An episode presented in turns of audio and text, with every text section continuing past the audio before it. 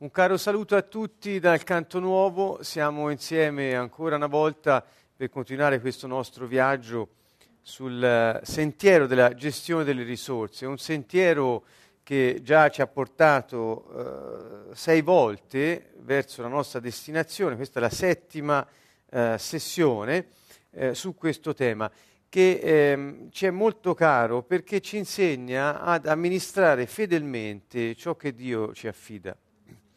Eh, Dio, come dicevamo all'inizio di questa, di questa, serie, ci affida non soltanto le cose materiali, ma ci affida anche le relazioni, ci affida anche delle persone, ci affida delle situazioni nel loro complesso. E mh, mm, eh, siamo chiamati, come dicevo, ad amministrarle fedelmente, poiché siamo considerati da Dio amministratori fiduciari. Quindi alla fiducia si risponde con la fedeltà. Già questo ci fa vedere che il tema delle risorse, che noi abbiamo iniziato a vedere da vicino quanto a quelle materiali, sia eh, denso di significati, ehm, perché ci porta a scoprire che Dio ha provveduto con ogni eh, cosa a soddisfare il suo piano eterno, cioè a predisporre ogni cosa affinché potesse compiersi secondo la sua volontà. Che vuol dire che tutto ciò che noi siamo stati da Lui chiamati a fare e siamo stati costituiti per farla, abbiamo ricevuto da Lui l'accesso alle risorse per poterla compiere. È un concetto molto semplice, così semplice che per alcuni è banale o illusorio e ci dispiace per chi lo consideri così perché non possono provare invece la, il godimento, la soddisfazione e la pace del contrario che noi stiamo sperimentando. Stasera inizieremo eh, da un, una veloce carrellata di sette chiavi, dopo che abbiamo eh, illustrato alcuni principi, alcune chiavi veloci, molto veloci, sono riflessioni eh, direi quasi eh, lapidarie, cioè eh, che ci portano a puntualizzare alcuni aspetti. Guardate, il primo Dio sa di cosa abbiamo bisogno. Questa è una chiave. Se noi, che, intanto che vuol dire chiave? Le chiavi sono dei principi che servono per mettere in moto qualcosa o per aprire porte che sono chiuse. Noi abbiamo parlato di un principio generalissimo che regola la materia delle risorse, che è il principio dell'accesso, e cioè Dio ci dà accesso a tutto ciò che è suo. Dopo vedremo eh, meglio descritto questa, eh, questo concetto in una parabola che Gesù ci ha lasciato. Um, e quindi la chiave serve per aprire o dare inizio a qualcosa. Pensate alla chiave di un motore o alla chiave di una porta di casa, insomma, si apre o si accende qualcosa. Ecco, queste chiavi ci servono per accendere questo regno dei cieli qui in questa dimensione terrena, oppure ci servono per aprire quelle porte di accesso che altrimenti ci sembrano chiuse ma solo perché non abbiamo usato le chiavi che Gesù ci ha lasciato. Il Vangelo non è una storiella, il Vangelo non è invece una, uh, una fantasia, il Vangelo è una storia concreta che eh, abbiamo a nostra disposizione per ricavare quei principi, quelle chiavi, quei modelli di vita e di riferimento che ci servono per compiere il nostro destino. Quindi pensate quanto è serio eh, parlare del Vangelo, è eh, forse la cosa più seria che possiamo fare. E queste chiavi si ritrovano tutte nella Bibbia e a maggior ragione nel Vangelo. La prima è Dio sa di cosa abbiamo bisogno. Non possiamo accendere questa potenza del regno di Dio, del regno dei cieli su questa terra, se noi non abbiamo questa chiave dentro di noi, nel nostro cuore. Dio sa di cosa abbiamo bisogno. Questo l'abbiamo visto la volta scorsa, Matteo 6 eh, eh, ci, è chiaro su questo aspetto, e cioè ci dice Gesù che il Padre nostro sa di cosa abbiamo bisogno, quindi è inutile correre dietro alle cose perché queste lui ce le dà in abbondanza. Eh, quando noi cerchiamo il regno dei cieli, il regno di Dio e la sua giustizia. Inoltre, Dio ha anche provveduto di già ai nostri bisogni. Vedete, è la, è la chiave numero due. Se io so che Dio sa di cosa ho bisogno, so anche che Dio ha già provveduto al mio bisogno. E cioè che vuol dire questo? Vuol dire che nel piano eterno di Dio, quando Dio, come dice la scrittura, ha predisposto, eh, secondo il suo piano eterno, eh, eh, le cose buone che io facessi e le ha predisposte perché le compissi, cioè ha previsto un, un tragitto per me, una serie di circostanze, di azioni, di pensieri, lui suscita in me il volere e l'agire perché io compia quelle cose, quindi dall'interno ci suscita per voler fare quello che lui vuole e che ha predisposto, ci suscita per agire secondo ciò che egli vuole e che ha predisposto e fornisce le risorse, le cose necessarie per compierle. Ecco, questa è l'altra chiave. Quindi se io so che lui mi conosce perché è, è, ha preparato lui quella strada, non io, io ci devo solo camminare sopra, non solo dunque sa di cosa ho bisogno, ma ha anche già provveduto. Come? Quelle risorse sono già pronte, sono già preparate, perché tutto appartiene a lui.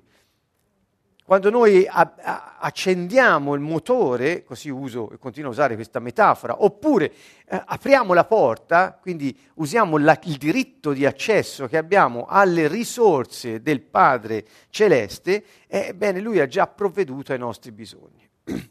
Questa terza chiave è che i nostri bisogni saranno soddisfatti, un, eh, diciamo, discende dalle prime due, sa di cosa ho bisogno, ha già provveduto, pertanto, vedete, è logica, i nostri bisogni eh, so, saranno sicuramente soddisfatti. Questo che cos'è? Fa parte di quella eh, valigia che noi portiamo nel nostro viaggio e che è l'ingrediente numero uno. Pensate, per camminare non occorrono soltanto eh, tutte le altre attrezzature che eh, Dio, Gesù eh, ha, predispo- ha, preparato il terreno, Paolo ci ricorda, c'è un'armatura, c'è un, bisogna vestirsi perché in questo viaggio, siccome camminiamo nel mondo, abbiamo bisogno di coltivare e custodire e quindi andare a vedere Efesini 6 su questo punto. Ma c'è un ingrediente fondamentale l'abbiamo detto e ridetto, si chiama fiducia. Fiducia. Quindi se non c'è fiducia eh, non posso attivare il regno dei cieli. Guardate, io non è che sto dicendo una cosa eh, di, di, di minor valore, cioè non è un corollario questo. Il fatto che siccome Dio sa di cosa ho bisogno e ha già provveduto nel suo piano eterno a farmi avere, a darmi accesso ad ogni cosa, perché tutto è suo, io ho fiducia che ogni mio bisogno sarà soddisfatto. Quindi è una questione di conoscenza di ciò che Dio ha fatto e ha detto e di fiducia nella sua parola. Del resto egli è fedele alla sua parola.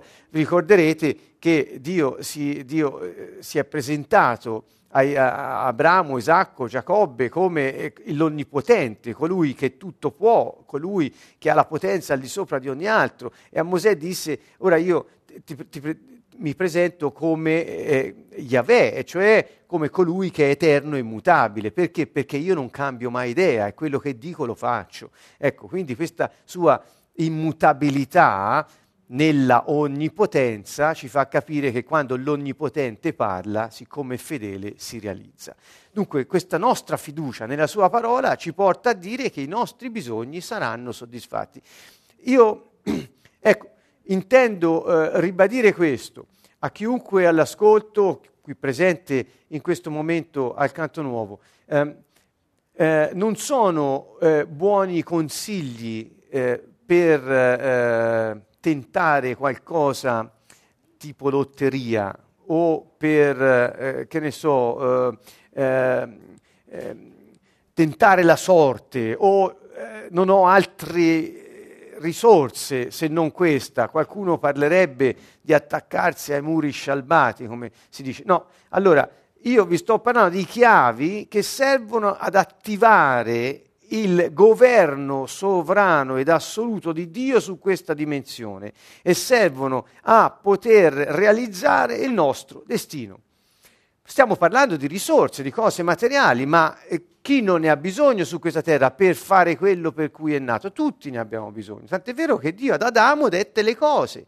Dice guarda, prima ha creato le cose, poi ha messo l'uomo in mezzo alle cose e gli ha detto domina, soggioga tutto, coltiva e custodisce. È molto semplice. Una i nostri, è, è una, una, cosa discende da questa terza chiave, i nostri bisogni saranno soddisfatti se useremo le risorse che sappiamo che Dio ha già preparato per noi.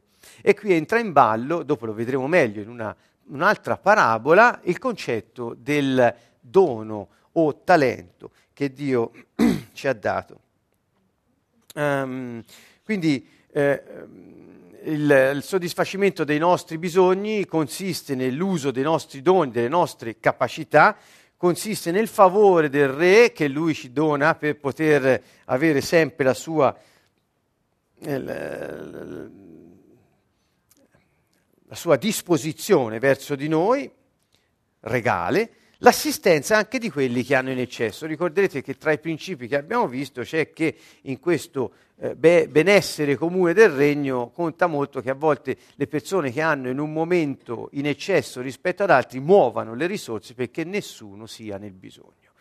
Um, quarta chiave, la preoccupazione allontana la prosperità.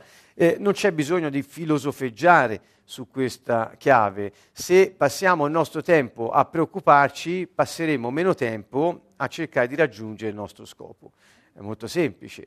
Eh, se uno passa tutto il tempo a dormire, non fa le cose che durante il giorno eh, potrebbe fare. E così se noi passiamo il tempo a dormire, cioè preoccuparsi vuol dire dormire, ehm, ehm, non, eh, non eh, ecco scusate non faremo ciò per cui invece siamo stati eh, creati.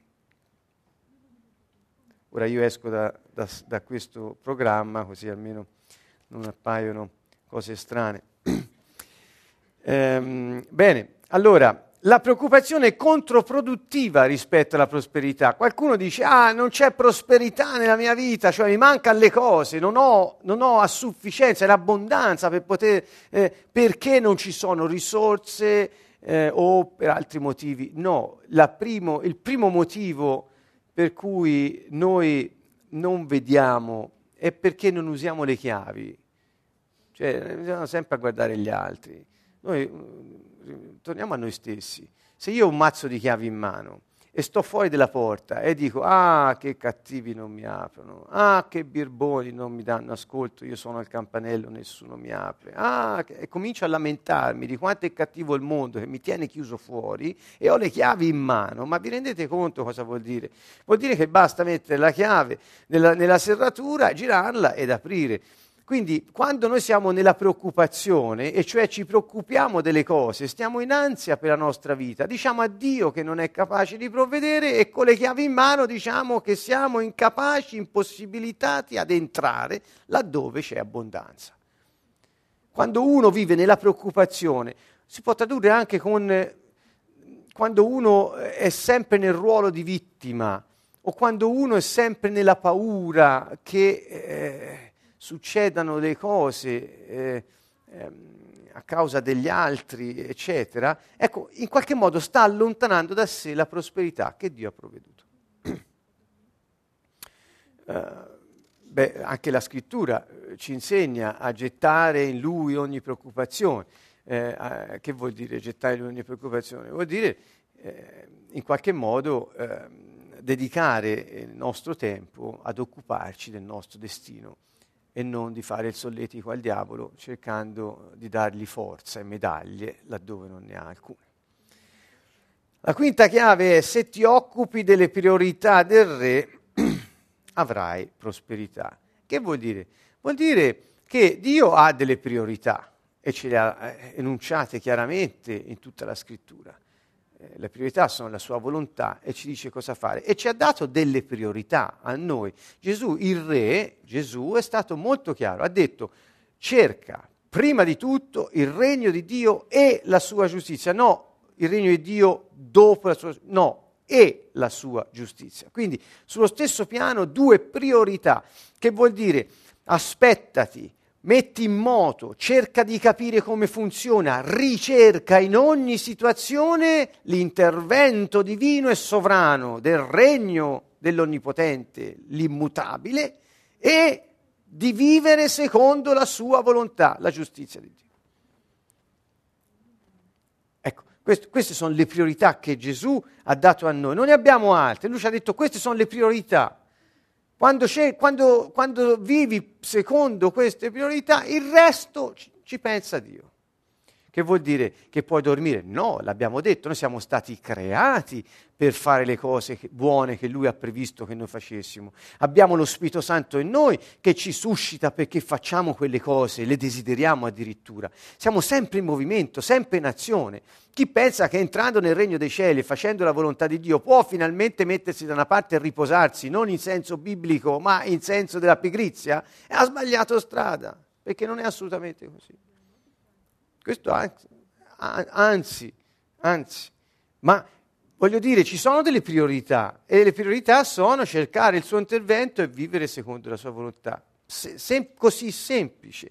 E ehm, quindi la prosperità consegue perché eh, avere, prosper- cioè avere tutto ciò che ci serve per compiere il nostro destino, che è la sua volontà in questa dimensione, eh, come può mancarci se è lui che l'ha predisposto? Chiave numero 6, Gesù ebbe tutto ciò di cui aveva bisogno perché si occupò delle priorità del Padre. Sembra quasi che Dio dica tu occupati delle, delle mie priorità, io penso a quello che ti serve per poterle eh, esercitare. Vedete, è, è, molto, è molto, familiare, è molto eh, paterno questo, di come dire io ti do una priorità da padre a figlio, ti dico fa così e vedrai che io penserò a quello che ti potrebbe preoccupare, perché sono in grado, sono il proprietario di tutto, come può mancarti qualsiasi cosa. Gesù ebbe tutto ciò di cui aveva bisogno perché si occupò delle priorità del Padre. Non c'è un, un, un, un elemento nel Vangelo che ci conduca a ritenere che Gesù mancò di qualche cosa. mancò di qualche cosa, anzi di tutto, solo sulla croce. E questa è, è, è, una riflessione molto importante, anche perché la scrittura ci dice lui ha preso su di sé la nostra povertà perché noi fossimo arricchiti della sua ricchezza cioè quello scambio divino che è avvenuto sulla croce. Lui si è fatto, cioè sulla croce ha mancato di tutto perché noi potessimo avere tutto, cioè l'accesso al Padre si ha attraverso lo scambio divino che ebbe luogo sulla croce. Vedete, non c'è niente di religioso in questo, niente di religioso, è una realtà storica, eterna, che ha fatto ingresso nella storia dell'uomo e che ha un risvolto anche economico. E per economico non intendo parlare di ricchezza in senso materiale, ma di accesso a tutto ciò di cui abbiamo bisogno. Perché? Perché Gesù ha preso su di sé la nostra povertà affinché noi avessimo la sua prosperità. Ehm, bene. Eh, la settima chiave è Dio ci dà tutto ciò di cui abbiamo bisogno quando ci occupiamo delle sue priorità. È una conseguenza logica di quella precedente. Quindi quando qualcuno dice ma io non ho lavoro, non ho qua, non ho là, non ho... allora eh, intanto subito lo dicevamo la volta scorsa, vedere se è una cosa temporanea o se è ripetuta e cronica nella sua vita, perché anche questa è una, una cosa importante da dover vedere. E, e poi la prima domanda che uno gli può fare è quali sono le tue priorità? Normalmente si dice a uno, ah, cosa ti manca? No, se uno afferma di essere nella povertà o nella mancanza di risorse per svolgere il destino che Dio ha previsto per lui, e qui bisogna vedere se uno è nel solco del suo destino, se fa la volontà di Dio, se cerca il suo regno e, e tutto il resto, ma ammesso tutto questo, la, la prima domanda non è di cosa hai bisogno, la prima domanda è quali sono le tue priorità. Eh, quando c'è una risposta a quella domanda, eh, c'è una risposta a tutte. Che Gesù ha detto, se cerchi prima il regno e la giustizia di Dio, il resto è garantito. Non è un problema, perché colui che te le dà è proprietario di tutto ciò che esiste, perché l'ha creato. Quindi questo a me fa molto riflettere, perché spesso eh, quando ci lanciamo anche in aiuti scriteriati, o in slanci eh, da salvatore verso alcune persone, eh, eh, ci preoccupiamo, è anche è proprio umano in questo senso, ci preoccupiamo della mancanza, ma eh, Gesù non si preoccupa della mancanza, Gesù non tratta quello, dice voi vi preoccupate delle cose, eccetera. Non gli sta a chiedere ne avete bisogno, vi mancano, qual... no, gli dice non vi preoccupate delle cose, perché se cercate questo, cioè le priorità mie, quelle non, un, non sono un problema, arrivano. Quindi la domanda che noi dobbiamo fare è quali sono le tue priorità, non se manca di qualche cosa, perché come il mondo è brutto e cattivo. E sai allo stesso modo, quando chiesero a Gesù, eh, allora, allora, dici maestro, allora è lecito divorziare, Gesù non parlò del divorzio, il divorzio è un sintomo, è, il problema era il matrimonio, non il divorzio, cioè il problema erano le persone. Lui rispose a quella domanda, dice ma si può divorziare? Gesù rispose, all'inizio Dio creò l'uomo e la donna, cioè lui è andato alla radice, il problema sta nelle persone che non sanno chi sono secondo Dio. Certo che poi si provocano i divorzi, ovviamente, è naturale. E così uno dice, ah sono povero, mettapino, il mondo è brutto, ma invece di vedere che il mondo è brutto perché il diavolo bello eh, può apparire, ma non lo è in realtà, eh, eh, quindi eh, la domanda a fare è quali sono le tue priorità? Proviamo a chiedercelo anche per noi. Io credo sia un bel esercizio questo, quali sono le mie priorità?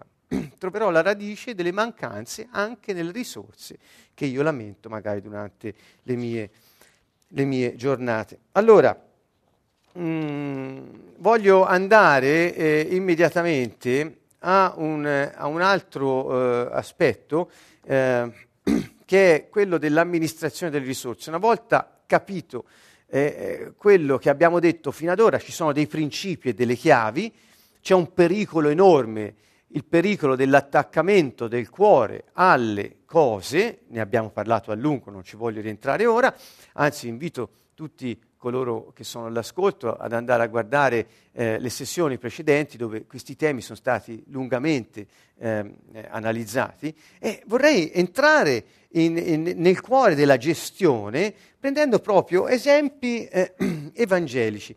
Eh, ehm, perché Gesù ha lasciato una, una, un, molti dei suoi insegnamenti so, hanno contenuto prettamente economico. E cioè Gesù ha invitato le persone a considerare l'importanza della fedele amministrazione delle cose.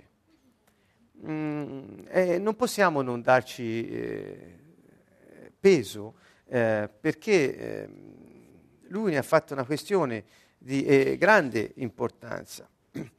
La gestione, dunque, fedele, potremmo dire, assicura ciò di cui c'è bisogno, cioè quella chiave dell'accesso, come vi dicevo, quando noi la giriamo, la chiave dell'accesso ha un duplice aspetto. Il primo eh, a, cui, a, cui voglio fare riferimento è questo. Um, come possiamo noi avere accesso alle risorse di Dio? Uno potrebbe farsela questa domanda. Sì, va bene, lui guardando me ci parla che abbiamo accesso alle risorse di Dio, ma dove è scritto? Ma chi lo dice? Ma...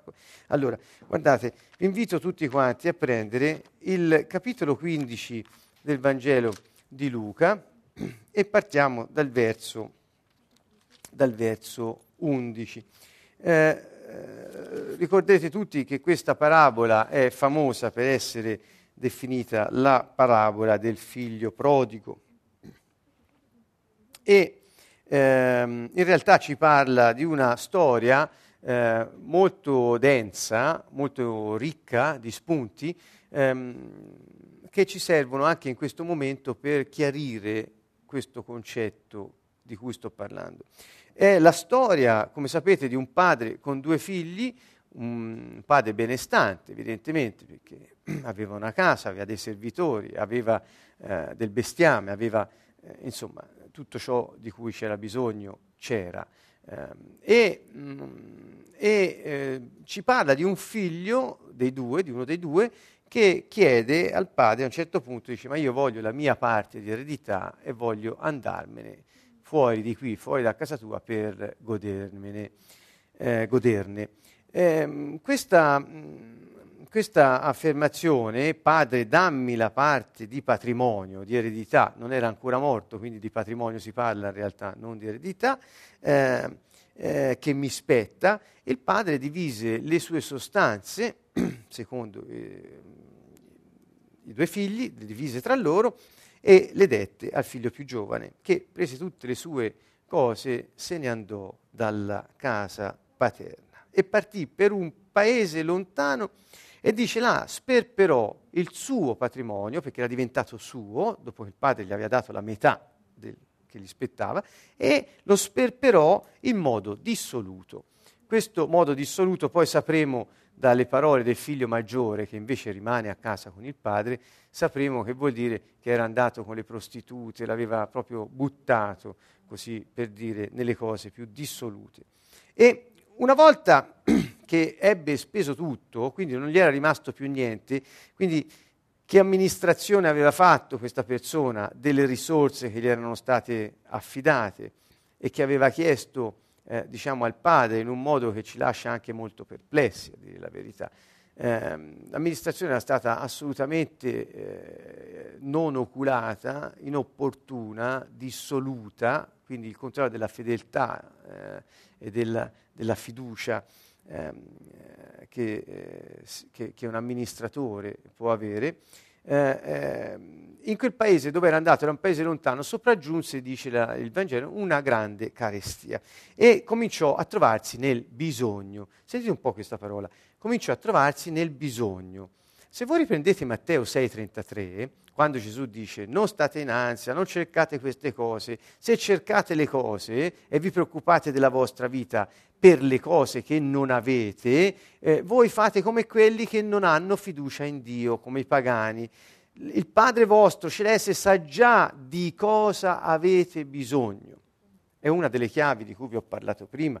Ecco, qui questo figlio, distaccatosi dalla casa del padre con delle risorse che appartenevano al padre, ma lui le ha portate via dicendole di sua proprietà, quindi più che un amministratore aveva pensato di esserne ormai proprietario, in questo paese lontano si è trovato nel bisogno e che cosa succede? Andò a mettersi al servizio da uno abitanti, degli abitanti di quella regione e lo mandò nei suoi campi a pascolare i porci. Ora è come dire, è come dire, si trova in un paese lontano dalla casa del padre, quindi uscito dalla casa paterna, eh, portandosi dietro delle risorse che lui pensa che siano sue e finisce per dare il cibo ai porci pur di sopravvivere nel mondo. Perché? Perché aveva avuto bisogno. Allora questo ci fa vedere che, come eh, in questa parabola, anche noi, quando ci troviamo in questa situazione, che cioè ci stacchiamo dalla fonte delle risorse che ci sono messe in mano e ci consideriamo proprietari di quelle risorse, con quelle risorse finiamo per ingrassare solo i maiali, cioè i sistemi di questo mondo. Ci entriamo dentro e facciamo proprio ciò per cui sono stati inventati eh, dal nemico. Come vedete, la sorte di questo ragazzo, staccatosi dal padre, consideratosi proprietario di quelle risorse, le ha usate secondo la sua volontà, non quella del padre, eh, ha finito per entrare nel sistema dei porci e per dare da mangiare, ingrassare il sistema stesso. Questo è il modo che ha il nemico e i sistemi del mondo, e qui lo dico anche, magari se ho tempo vi leggo anche qualcosa, mm, forse no, ma eh, te, di alcune teorie che sono state elaborate molto interessanti su questo concetto del bisogno. Ehm, e cioè, qual è il modo migliore, qual è il modo migliore eh, di eh, controllare socialmente o nella famiglia o in qualsiasi ambiente una persona. Vi faccio una domanda, così suscito un po' il vostro interesse. È è più facilmente controllabile una persona, prendete un bambino, è più facilmente controllabile minacciando una punizione o dosando la soddisfazione dei suoi bisogni per portarlo a fare quello che vogliamo? In che modo si ottiene più facilmente il controllo su quella persona? Minacciando punizioni o dosando la, la soddisfazione dei suoi bisogni? Un bambino che ha bisogno di amore, ah, di quello ce ne abbiamo tutti bisogno in realtà, ma facciamo questo esempio, perché un bambino che ha bisogno di amore è più facilmente controllabile eh, se soddisfi quel bisogno ogni tanto, e spesso no, ma quando lo soddisfi ha un valore importantissimo, tanto che il bambino, pur di avere quella carezza ogni tanto, farebbe qualsiasi cosa, o minacciandolo continuamente e punendolo. Secondo voi qual è le, la, la, il mezzo più efficace? Portatelo in grande e pensatelo come mezzo di controllo sociale. Il mezzo di controllo sociale più efficace è quello dell'individuazione dei bisogni e poi dargli le briciole per poterli attirare nel sistema. Una volta che ci sono, puoi dosare l'apertura sempre più grande o più piccola, a secondo di quello che vuoi ottenere, del eh, fabbisogno che queste persone hanno. Se le privi di tutto, finisce per scoppiare qualcosa, ma se ogni tanto gli dai quello che un po' gli serve, li tieni sotto controllo. Questa è una delle teorie che a me eh, convince, o quantomeno mi, mi stimola molto, sulla, eh, eh, sul, controllo, sul controllo sociale. È per questo che Gesù dice non vi preoccupate dei vostri bisogni, perché se voi avete come priorità la soddisfazione dei vostri bisogni, vi mettete in mano del sistema che dosando quei vostri bisogni con le sue caramelle vi controlla e vi manipola. Ascoltate bene, vi sto dando una, una chiave d'oro. Una chiave d'oro. Allora, lo ripeto, quando voi, dice Gesù, qui sta parlando, te hai preso queste sostanze, sei andato poi, hai sperperato e tutto e ti sei trovato nel bisogno, quindi avevi bisogno, il sistema che ti ha dato, ghiande, porci, un po' soddisfaceva il tuo bisogno di mangiare, per, però eh, ti controllava totalmente perché la tua mancanza era la ricchezza del sistema. Dunque, allora Gesù ci invita a non preoccuparci dei nostri bisogni, non per darci una, una sola regola morale o moralizzante o così per dire poi ci penso io, ci sta insegnando come non finire nelle mani del diavolo ci sta dicendo se non ti preoccupi dei tuoi bisogni, quello non diventa la tua priorità e nessuno può usare quei bisogni per dosare il tuo benessere a suo piacimento e manipolarti. Cerca prima il regno di Dio e la sua giustizia, il resto ci pensa Dio perché lo sa di cosa hai bisogno. Ecco, sentite quanto è molto logico e chiaro questo argomento. Bene, il ragazzo si trova a pascolare i porci ma nessuno gli dava nulla. Allora ritornò in sé, vedete, in un momento ritorna in sé e disse che eh, quanti, quanti salariati ha mio padre, ha molti dipendenti mio padre, in abbondanza, io qui muoio di fame e loro hanno un salario, hanno una paga. Allora io mi alzerò, andrò da mio padre e qui comincia a farsi tutto il film, eh? si ripete prima le cose da dire, dice, padre ho peccato verso il cielo e davanti a te, non sono più degno di essere chiamato tuo figlio, trattami come uno dei tuoi dipendenti. Vedi, sentite come parla, lui torna dal padre, in realtà lo pensa come padre, ma lo, lo, lo, lo, vive come un datore di lavoro, perché dice lui ha molti dipendenti, quindi come dà la paga a loro la può dare a me e io smetterò di avere bisogno. Ragiona ancora secondo i sistemi del mondo. Lo ripeto, ascoltate, il mondo, i sistemi giacciono sotto il potere del diavolo e il diavolo ha un'arma in mano, i nostri bisogni secondo la natura corrotta e dosando più o meno l'ossigeno, le carezze, l'ossigeno, la, le caramelle, non so come chiamarle, ci attira e ci controlla manipolandoci perché se ci manca anche quel poco che ci viene dato, muoriamo.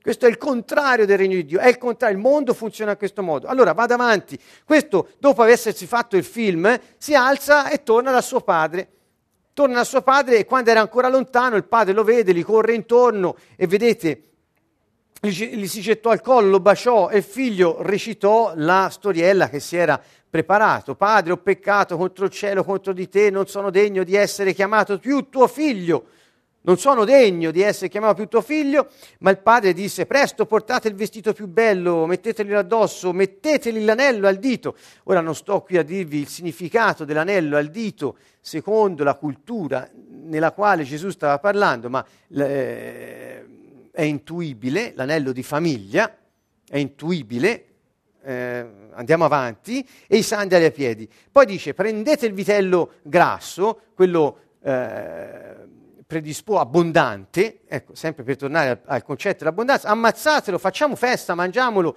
eh, perché questo mio figlio era perduto, è stato ritrovato, eh, è tornato in vita e cominciarono a far festa. Che succede a questo punto? Già altre volte poi parleremo di, questa, di questo atteggiamento del figlio che torna dal padre datore di lavoro. Um, quindi se, ah, ecco, a proposito, se la vostra priorità nella vita è il lavoro, eh, è un problema perché il lavoro ha dipendenti e datori di lavoro. Eh, cioè, se è la priorità di vita, corriamo dietro a un sistema che ci soddisfa quel poco che basta per tenerci a galla. Pensate alle tasse in Italia. Ti lasciano quel margine minimo perché tu possa in qualche modo boccheggiare ma respirare. E il controllo sociale avviene mediante la soddisfazione dosata e prevista dei bisogni. E Gesù dice, non vi preoccupate dei vostri bisogni, di quelli si preoccupa Dio, voi preoccupatevi delle sue priorità. Sentite com'è eh, eh, un'altra strada. Ecco, e allora eh, il figlio maggiore, figlio maggiore che era rimasto a casa, era rimasto nella casa, era nei campi, torna e sente il trambusto, la festa e tutto quanto, e quando era vicino a casa, appunto, chiamò uno degli altri eh, servi e gli domandò cosa stesse succedendo. E quello gli rispose, tuo fratello è qui, tuo padre ha fatto ammazzare il vitello grasso perché lo ha riavuto sano e salvo. Era una grande notizia, una bella notizia era. Eh, e egli invece si indignò, cioè gli, gli prese una rabbia da indignazione cioè l'ingiustizia. L'indignazione corrisponde all'ingiustizia. E quindi lo considerò un'ingiustizia e non voleva entrare non voleva entrare. Suo padre allora uscì e lo supplicò. Pensate un po', quest'uomo supplicò questo figlio maggiore che era rimasto in casa con lui, indignato per l'ingiustizia attribuita al padre, e lo supplica, vieni dentro perché c'è festa, tuo fratello è tornato. E lui gli disse, ecco, io ti servo da tanti anni, ti servo. Notate, ti servo. Ora che un figlio serve il padre, mh, mm, non, non, cioè proprio suona male. Di là abbiamo un figlio che fa il dipendente del padre e suona male. Di qua abbiamo un figlio che fa il servo del padre e suona male. E dice, non ho mai disobbedito a un tuo comando. Vedete questo senso del dovere. Eh, quindi io ho fatto tutto per dovere, obbedendo a quello che mi hai detto. Apparentemente una perla d'uomo. E tu non mi hai mai dato nemmeno un capretto, non un vitello grasso, per far festa con i miei amici, nemmeno una piccola cosa. Ma ora è tornato questo figlio e lui dalla, dice che ha divorato le sue sostanze con le prostitute e per lui hai dato il massimo, ha ammazzato il vitello grasso. Sentite il rifiuto che sente quest'uomo, sentite l'indignazione, sentite la rabbia verso il padre e sentite la risposta del padre. Figlio, tu sei sempre con me, sei rimasto nella casa del padre e tutto ciò che è mio è tuo. Ecco, io basterebbe che mi fermassi qui, e probabilmente lo faremo, per comprendere che per Dio, quando noi restiamo nella sua casa, cioè stiamo alla sua presenza, siamo in luce, cerchiamo il suo regno, eccetera, ciò che è suo è nostro. Mettete, se potete, il cuore in queste parole e, e, e, e comprendete alla luce di queste parole quel concetto dell'accesso che vi ho detto da, dall'inizio di questa serie. Dove sta la, l'abbondanza? Dove sta tutto ciò di cui abbiamo bisogno? Dove sta la zera bisogni? Sta nell'accesso alle, alle, alle, alle cose che sono nella casa del Padre. E lui dice Dio, quello che è mio è tuo. L'accesso è garantito dall'unità con il Padre. L'accesso è garantito dallo stare con Lui. C'è da domandarsi perché quest'uomo, questo figlio, il più anziano, che pure era nella casa del padre, non ha avuto accesso. Non è che non ne aveva il diritto, è rimasto fuori con la chiave in mano e si lamentava che nessuno gli ha aperto. È quello che dicevo all'inizio. Quindi uno torna a fare il dipendente, l'altro con la chiave in mano sbraita fuori dalla porta e dice mi avete chiuso fuori. L'accesso che Dio ci dà è l'accesso di padre che ama i suoi figli e che ha dato un imprinting a loro, alle cose che ha preparato perché fossero dei figli per svolgere la vita che lui ha previsto per loro. Al contrario, o sperperiamo e ci infiliamo tra i porci del mondo, che non sono persone, eh, parlo di sistemi, o rimaniamo con la chiave in mano fuori dalla porta. Un esempio migliore, rimaniamo in macchina con la chiave in mano e ci lamentiamo che la macchina non si accende. Questo, è il problema. Quindi quando io vi dico abbiamo accesso alle cose di Dio, perché? Perché ciò che è suo è mio. L'ho detto io? No, lo dice Gesù che è venuto a dirci ciò che il Padre eh, pensa, ciò che ha disposto. Quindi, cari amici, quando pensate che non avete abbastanza, quando noi pensiamo che le cose che ci servono non sono a disposizione, siamo, eh, come dire, oscurati da lenti nere. Siamo oscurati dalla dissolutezza, dall'amore per il denaro o dalla religiosità. Perché abbiamo le chiavi e non le adoperiamo, abbiamo l'accesso e non lo facciamo nostro. Abbiamo tutto e consideriamo che niente è a disposizione. Questa è una storia molto forte, molto importante, ci sono altre considerazioni che verrebbero, ma non ora. Dunque la gestione eh, fedele delle risorse ci assicura che ciò di cui c'è bisogno è disponibile per i bisogni individuali, della famiglia e della comunità intera. Ricordate la parola accesso. Ciò che è mio è tuo. Quando andiamo a pregare e ci lamentiamo con Dio e diciamo ma io ho sempre fatto tutto quello che mi ha chiesto, vado a pregare, faccio questo, faccio quell'altro, eppure non ho. Ecco, allora ricordiamoci questa parabola che ci insegna che Dio sta dice, ci sta dicendo dalla dice ma figlio, ma tutto quello che è mio è tuo, gira la chiave, te l'ho data, gira la chiave. La chiave inizia a girare quando viviamo secondo le nostre priorità. Quindi, se viviamo e abbiamo come priorità il lavoro, come il figlio piccolo, per quello aveva anche altre priorità, prostitute e altro, ma insomma dopo è tornato con la motivazione di avere denaro perché c'era del lavoro da fare e il padre è il datore. Sentite, sempre nel bisogno. E quindi sotto il sistema. Eh, l'altro invece era sotto una cappa di dovere, compiacenza e, eh, e, e anche di... Vabbè, fermiamoci qui. Um, ok, dunque, eh, le risorse vanno gestite e non sprecate Dio ci dà le risorse e noi siamo chiamati a gestirle. L'ho già detto molte volte. Velocemente, Luca 19 è la parabola delle monete d'oro o chiamate in altre versioni mine, l'avrete sentito dire. Eh, anche questa è molto semplice. Mm. È, è Luca 19, al verso 11 in avanti. E, e Gesù racconta una, una, una storia. Dice, un uomo di nobile famiglia partì per un paese lontano per ricevere il titolo di re e poi ritornare. Gesù sta parlando di se stesso, ovviamente. Un uomo di nobile famiglia eh, parte per andare a ricevere il titolo di re e poi tornare. Quindi Gesù poi se ne va, si presenta al Padre, riceve il regno e, e, e poi tornerà. Quindi insomma, parabola parla di lui.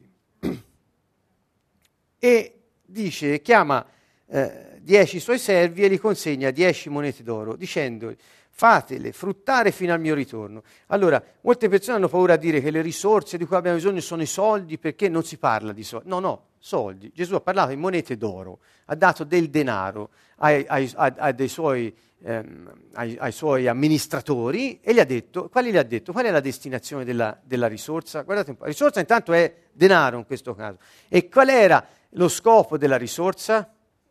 Fatele fruttare. Quindi che cosa hanno quelle risorse in sé? Hanno la capacità di fare frutto. E quando le dà l'amministratore che le dice falle fruttare. Quindi l'amministratore è un coltivatore, cioè fa produrre il frutto a ciò che viene messo nelle sue mani. Questo lo capiscono tutti. eh, ancora oggi nel nostro diritto italiano il denaro è un bene, considerato un bene mobile che produce frutto di per sé. Eh, è, è, è, un bene fruttifero di per sé. Eh. Allora, come, quindi qui l'accento su cosa, su cosa è? Sulla destinazione delle risorse secondo la volontà del re. Tornerò e quando torno vedrò che cosa ne avete fatto, delle cose che io vi ho dato. Hanno fatto frutto le cose che vi ho dato o no? Perché non si dice sempre che noi siamo chiamati a fare frutto, noi. Cioè del frutto deve uscire da noi. E questo è un altro argomento. Ora qui stiamo parlando del frutto che deve uscire dalle risorse. Che si parli di noi o che si parli di, di monete o che si parli di cose, qual è? Ogni cosa ha un suo scopo. Dio ha creato tutto con uno scopo. Qual è lo scopo di ogni cosa? Fare frutto. Vedete, non è limitato alle persone. Ogni cosa che è sulla terra, che è stata creata, è destinata a fare frutto, ha in sé il potenziale di far frutto, il potenziale di far frutto. L'abbiamo visto nella prima sessione parlando delle cose, quando, della creazione, che ogni cosa aveva in sé il potenziale di far frutto in abbondanza e riempire tutta la terra. Dunque, anche le risorse economiche in questo caso hanno in sé il potenziale di far frutto. Le dà degli amministratori, questo nobile e dice fatele fruttare, vedremo al mio ritorno. Sapete poi tutta la, sto- tutta la storia. Il punto è che lui dice poi torno e se ne va, ma i suoi cittadini lo odiavano e mandarono dietro a lui una delegazione a dire non vogliamo che costui venga a regnare su di noi. Eh, anche qui la storia eh, di Gesù, eh, lui la sta raccontando in sostanza, e dice, dopo aver ricevuto il titolo di re, egli ritornò e fece chiamare quei servi a cui aveva dato il denaro, per sapere quanto ciascuno avesse guadagnato. Sa- sappiamo bene che eh, si presentano e, e, uno dice, la, moneta che mi hai dato ha fruttato dieci monete, e, e Gesù dice, il, il, eh, il re gli disse, bravo, bene, servo buono, buono, perché? Perché ciò che ti è stato dato ha prodotto frutto, me l'hai riportato, ti sei presentato con frutto nelle mani.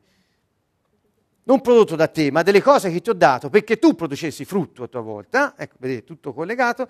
Dice, ehm, poiché ti sei mostrato fedele nel poco, ricevi il potere sopra dieci città. Come vedete qui Gesù inizia a fare un rapporto tra eh, la fedeltà nel poco, il potere su molto. Ecco, questo tenetelo molto presente perché è un po' il filo conduttore in questa parabola e in quella che spero di leggervi dopo, non so se ci arrivo.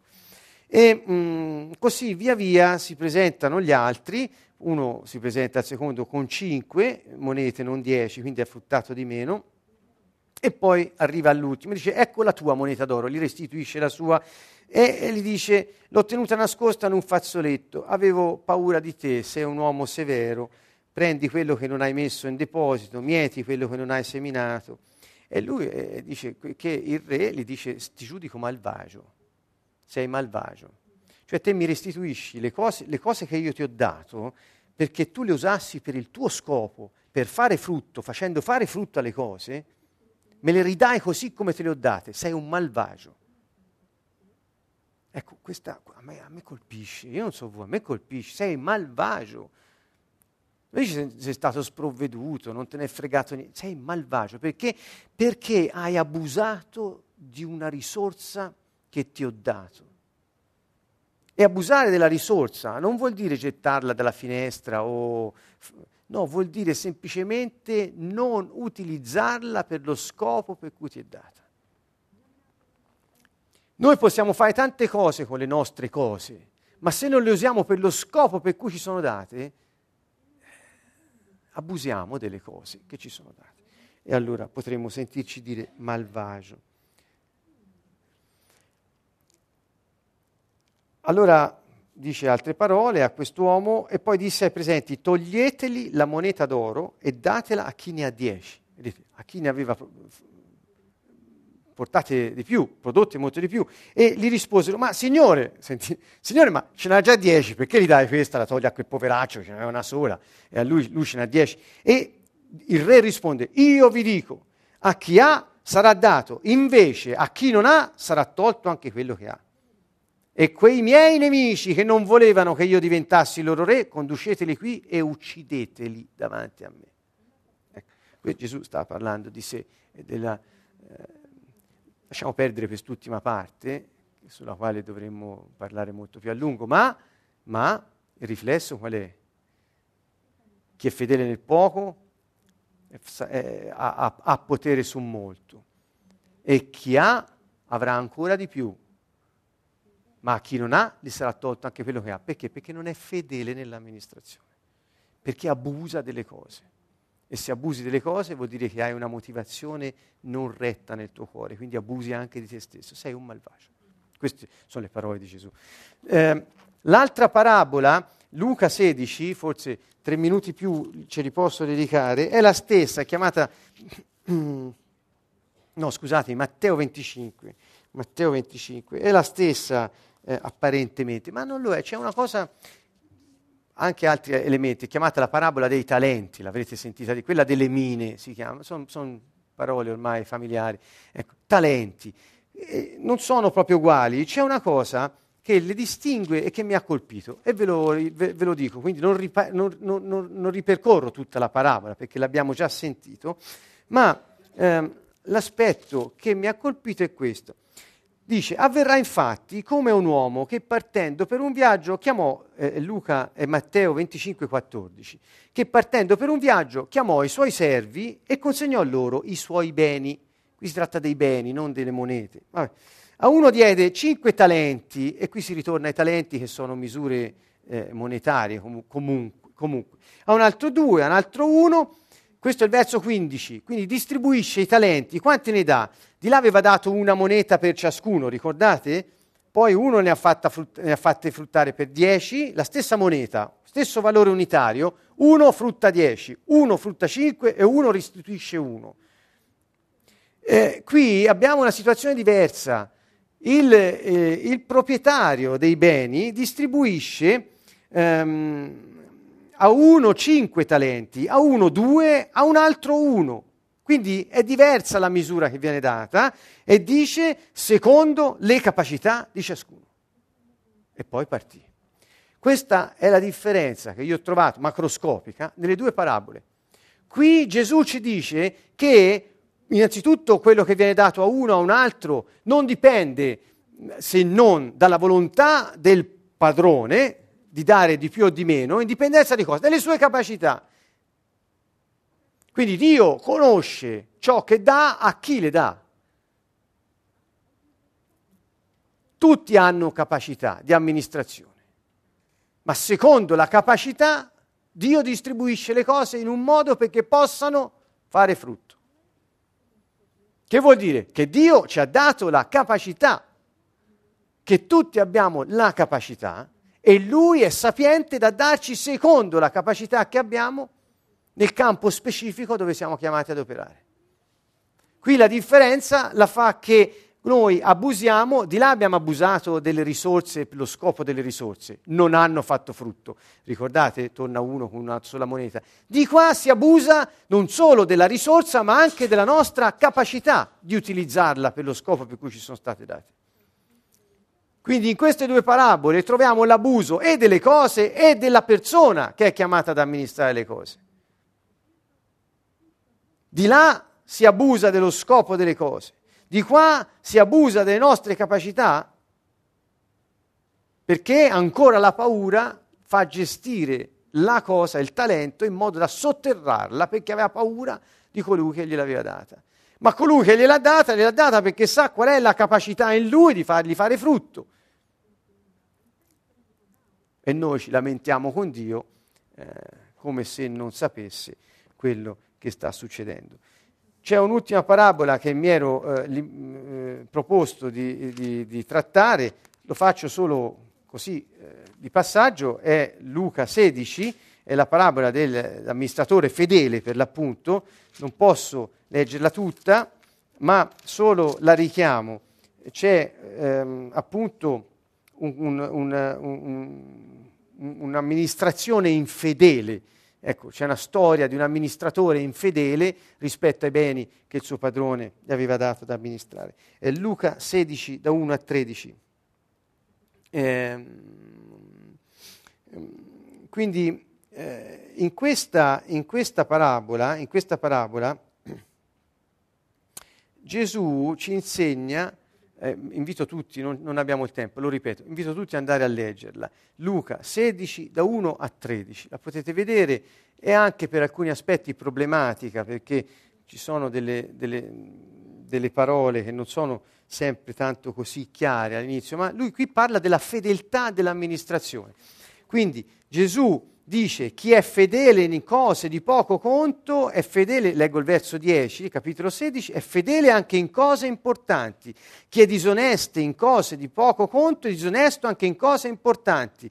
Se dunque non siete stati fedeli nella ricchezza disonesta, chi vi affiderà quella vera?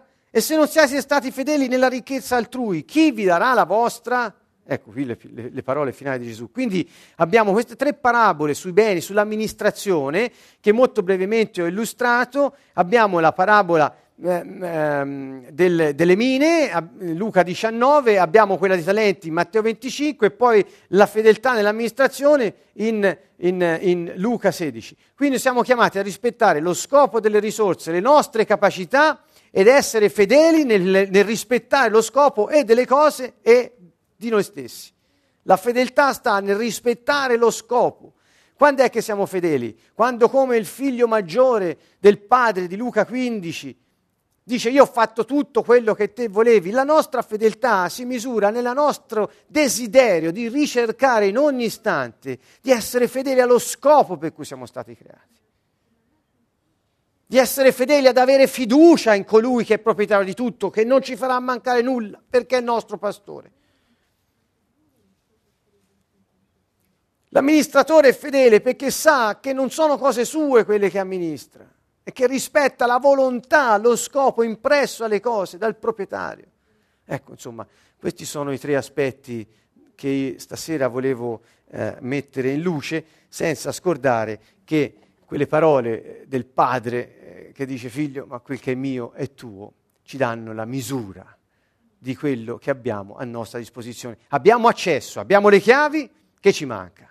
Vivere secondo le priorità di Dio. Non ci manca altro. Avere il coraggio, non ci manca neanche quello, ce l'abbiamo, a volte è sepolto, ce l'abbiamo, se scavate dentro, c'è nel nostro spirito il coraggio. Se troviamo quel coraggio e giriamo le chiavi, il Signore eh, non, è fedele. Ovviamente, se cerchiamo il suo regno e la sua giustizia, vuol dire sappiamo di appartenergli. Quel che è mio è tuo. Quanto, quant'è ciò che ho a disposizione, Signore? Gli avete mai fatto questa domanda? Quanto ho a disposizione, Signore? Per, quanto sono limitate le, le risorse che hai previsto per me? Che domanda sciocca. Nessun limite, nessun limite. Quel che è mio è tuo, non c'è limite, perché lo scopo ce l'ha dato Lui, le cose le ha create Lui ed è il nostro Padre. Ecco, con questo questa breve riflessione su queste tre dense parabole, quattro anzi, che vi ho accennato, vi invito ad andare a rileggerle attentamente, ripensarle alla luce dei principi che stiamo trattando e della vostra vita, di dove siete, affinché siano utili per un cambiamento che potete proporvi di iniziare ad adottare da stasera stessa. Bene, allora il Signore è con noi e nulla ci mancherà. Vi salutiamo dal canto nuovo ancora una volta alla prossima sessione sulla gestione delle risorse.